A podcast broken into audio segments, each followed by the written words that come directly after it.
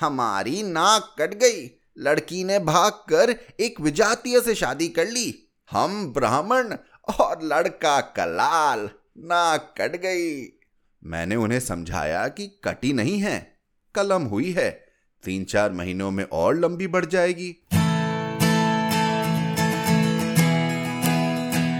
आप सुन रहे हैं कहानी जानी अनजानी पीयूष अग्रवाल के साथ। चलिए आज की कहानी का सफर शुरू करते हैं।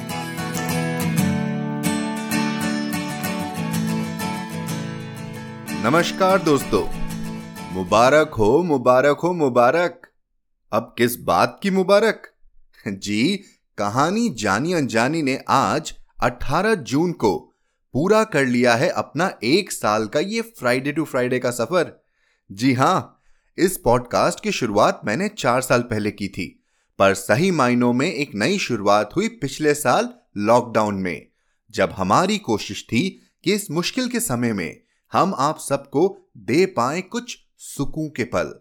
और ये मुमकिन हो पाया है आप सबके खूबसूरत साथ से। इस साठ एपिसोड के सफर में बहुत से नए पुराने लेखकों की जानी अनजानी कहानियों ने तो हमारा साथ दिया ही, पर साथ ही बहुत ऐसे शख्स आगे आए जिनका हम तहे दिल से धन्यवाद करते हैं। कुछ लेखक के रूप में, कुछ गेस्ट बनकर और कुछ हमारा सहारा बनकर। मैं इस अहम मौके पर जल्दी से उन सब का नाम लेकर अभिनंदन करना चाहूंगा जिन्होंने पिछले साल कहानी जानी अनजानी का भरपूर साथ दिया। मथुरा कलौनी, दिव्य प्रकाश दुबे, कफील जाफरी, निधि बंसल, अनुराग शर्मा, संदीप शिखर, लक्ष्य दत्ता, दीप्ति मित्तल, विनोद नायक, अमिता नीरव, सुशांत सुप्रिया, मनीष वैद्य, सुधा अरोड़ा, दीपक शर्मा और लकी राजीव। इनके अलावा और भी लोगों ने अलग अलग तरीके से हमें सपोर्ट किया है और इस पॉडकास्ट को एड फ्री बनाए रखने में योगदान किया है। मैं अनकही कहानियां और बोलती चिट्ठियां में हिस्सा लेने वालों का भी धन्यवाद करता हूं जिन्होंने हमारे उन प्रयासों को सफल बनाया, क्योंकि हमें लोग लिखते हैं और कहते हैं कि वो हमारे इस प्रयास से जुड़ना चाहते हैं। आज कहानी के बाद हम आपसे शेयर करने वाले हैं एक नया तरीका हमें सपोर्ट करने का। तो चलिए आगे बढ़ते हैं एक खास सवाल से। क्या आपकी नाक है? अगर है तो कैसी नाक है? आप भी सोच रहे होंगे कि नाक पर ऐसे सवाल क्यों? हो भी क्यों ना, जब हमारी कहानी का नाम है दो नाक वाले लोग और इस कहानी में छुपा है व्यंग, जिसे लिखा है हरिशंकर परसाई जी ने। हरिशंकर परसाई हिंदी के प्रसिद्ध लेखक और व्यंगकार थे। वे हिंदी के पहले रचनाकार हैं जिन्होंने व्यंग को विद्या का दर्जा दिलाया और उसे हल्के फुल्के मनोरंजन की परंपरागत परिधि से उबार कर समाज के व्यापक प्रश्नों से जोड़ा। इन्हें इनकी रचना विकलांग श्रद्धा का दौर के लिए साहित्य अकादमी पुरस्कार से सम्मानित किया गया। बाकी जानकारी पीयूष अग्रवाल डॉट कॉम पर है। तो अब चलिए सुनते हैं आज की कहानी।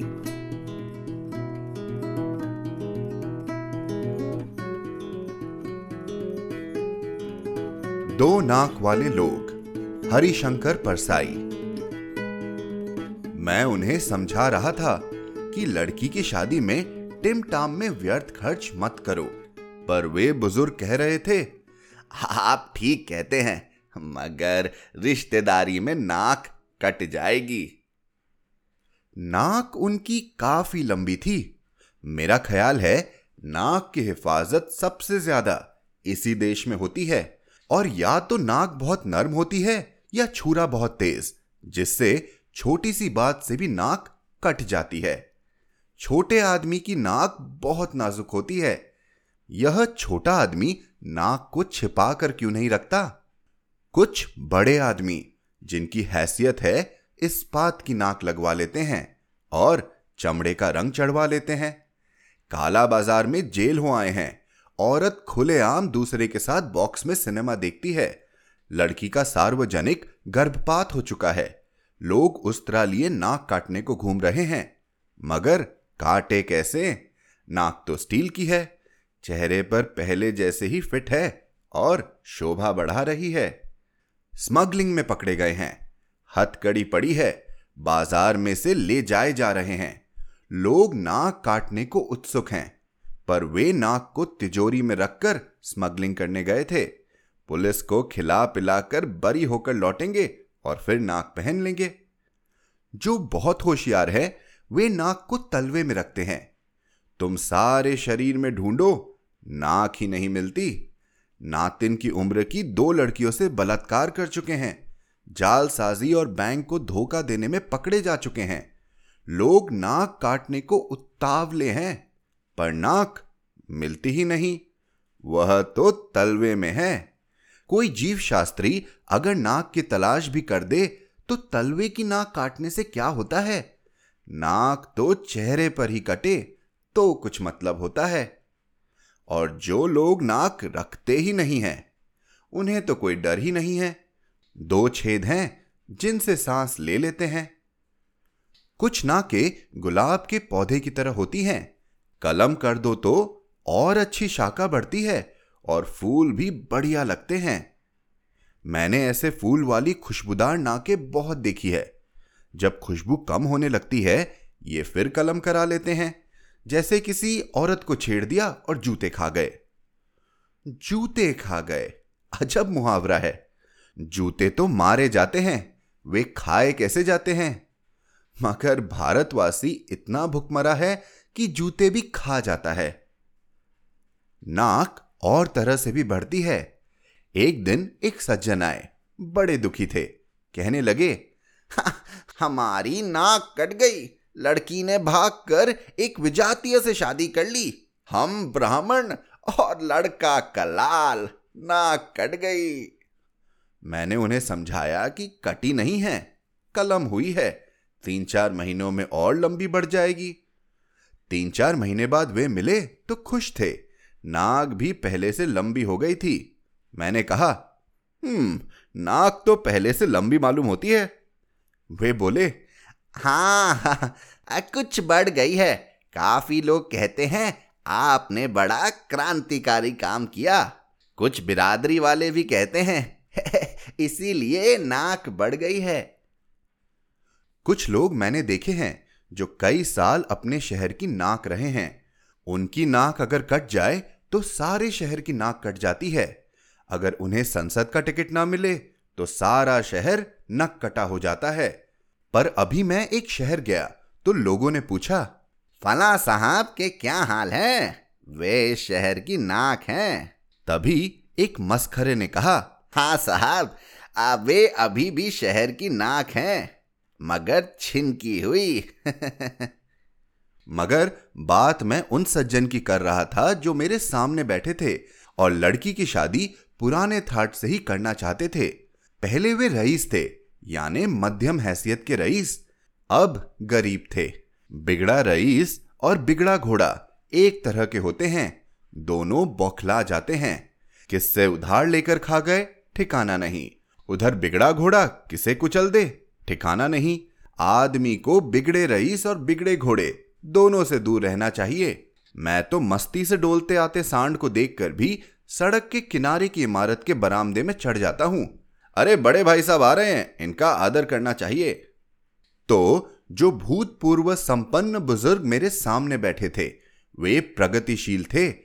लड़की का अंतरजातीय विवाह कर रहे थे।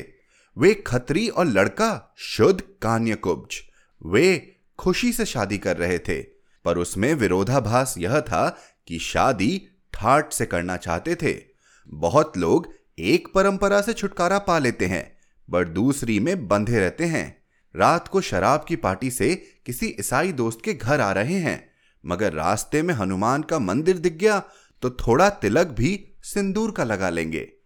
मेरा एक घोर नास्तिक मित्र था। हम घूमने निकलते तो रास्ते में मंदिर देखकर वे कह उठते, हरे राम। बाद में पछताते भी थे। तो मैं उन बुजुर्ग को समझा रहा था, आपके पास रुपए हैं नहीं, आप कर्ज लेकर शादी का ठाट बनाएंगे, पर कर्ज चुकाएंगे कहां से? अब आपने इतना नया कदम उठाया है कि अंतरजातीय विवाह कर रहे हैं, तो विवाह भी नए ढंग से कीजिए।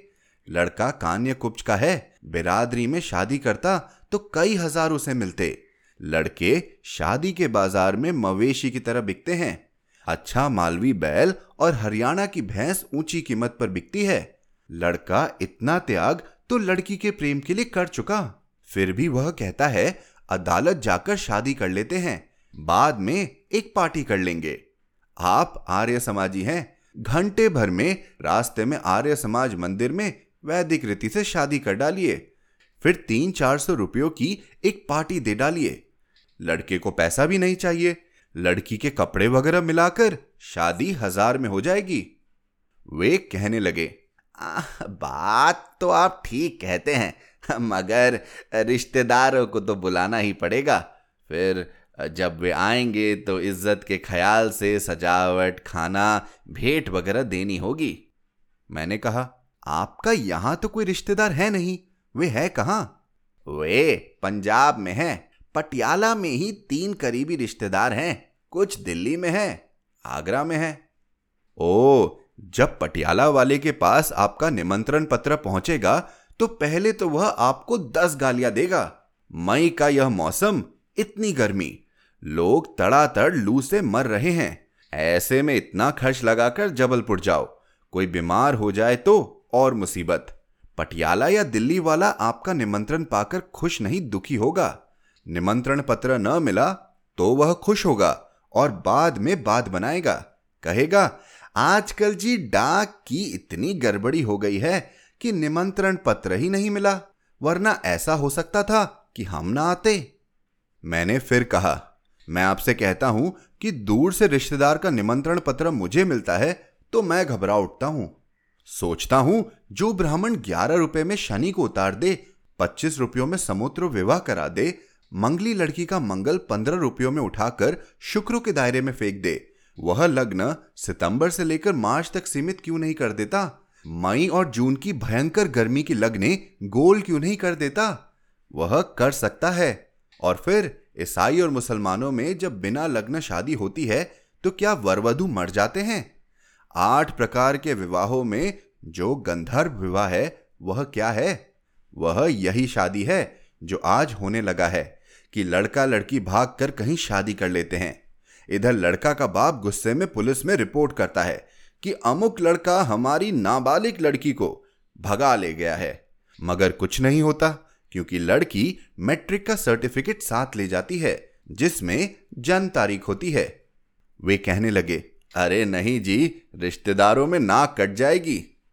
मैंने कहा, पटियाला से इतना किराया लगाकर नाक काटने इधर कोई नहीं आएगा, फिर पटियाला वाला में कटी नाक को कौन इधर देखेगा, काट ले पटियाला में। वे थोड़ी देर गुमसुम बैठे रहे।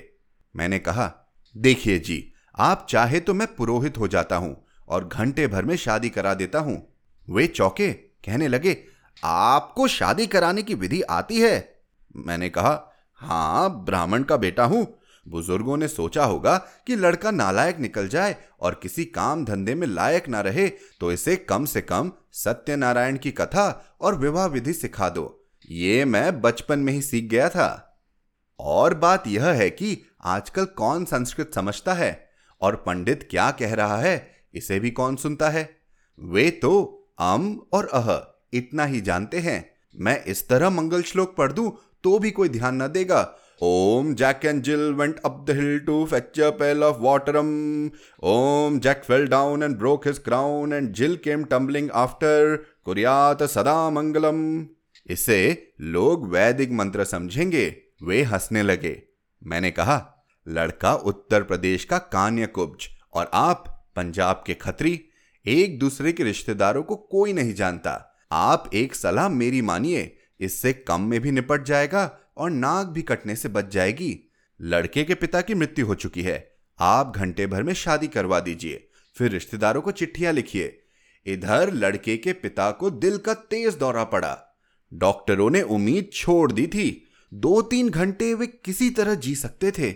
उन्होंने इच्छा प्रकट की कि मृत्यु से पहले लड़की की शादी हो जाए तो मेरी आत्मा को शांति मिल जाएगी, लिहाजा उनकी भावना को देखते हुए हमने फौरन शादी कर दी।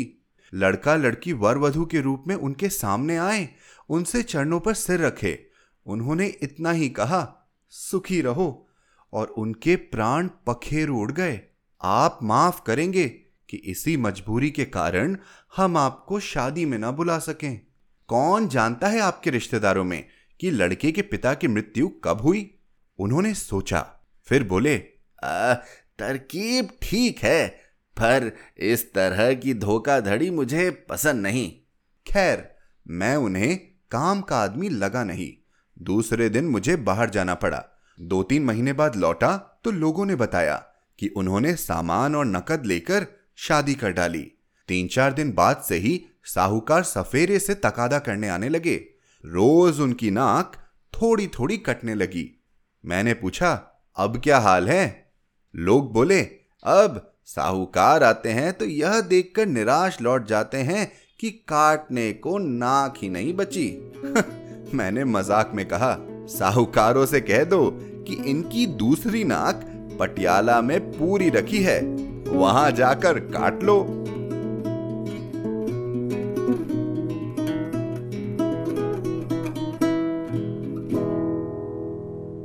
तो दोस्तों, कहानी सुनते हुए कितने किस्से याद आए अपनी या किसी और के नाक को कटने से बचाने की? हमें जरूर बताएं hello at the rate Piyush Agarwal dot com पर। आप सबके ईमेल्स पढ़ के हमें बहुत खुशी होती है, तो लिखते रहिए। और अब जैसे मैंने पहले कहा था, अगर आपको हमारी कहानियां अच्छी लग रही है और आप हमारे इस प्रयास में योगदान करना चाहते हैं तो हमें सपोर्ट करें। हमने शुरू से ही यही कोशिश की है कि कहानी जानी अनजानी पर एड्स नहीं आए, और अब एक साल तक सेल्फ फंडिंग के बाद हमें आगे बढ़ते रहने के लिए जरूरत है आपके सपोर्ट की। जमा की गई धनराशि से आप पॉडकास्ट के भविष्य के साथ हमें बढ़ावा देंगे नई कोशिशों को आप तक लाने का। तो अभी हमारी website Piyush Agarwal dot com पर जाएं और सपोर्ट द शो लिंक पर क्लिक करें। आपके एक छोटे से सहयोग से हमारा हर शुक्रवार कहानी सुनाने का सफर यूं ही चलता रहेगा। इसी नोट पर मैं आपसे विदा लेता हूं। आप जिस भी ऐप पर यह पॉडकास्ट सुन रहे हैं, हमें सब्सक्राइब या फॉलो करना ना भूलें। हर शुक्रवार आप तक नई कहानियां लाने का श्रेय मैं अपनी टीम को देना चाहूंगा। आज के एपिसोड की प्रोड्यूसर हैं देवांशी बत्रा। आप सुन रहे थे कहानी जानी अनजानी पीयूष अग्रवाल के साथ, जो कि इंडी पॉडकास्टर की एक पेशकश है। तो हम आपसे मिलते रहेंगे हर शुक्रवार। तब तक के लिए अपना ध्यान रखिए, स्वस्थ रहिए और मुस्कुराते रहिए।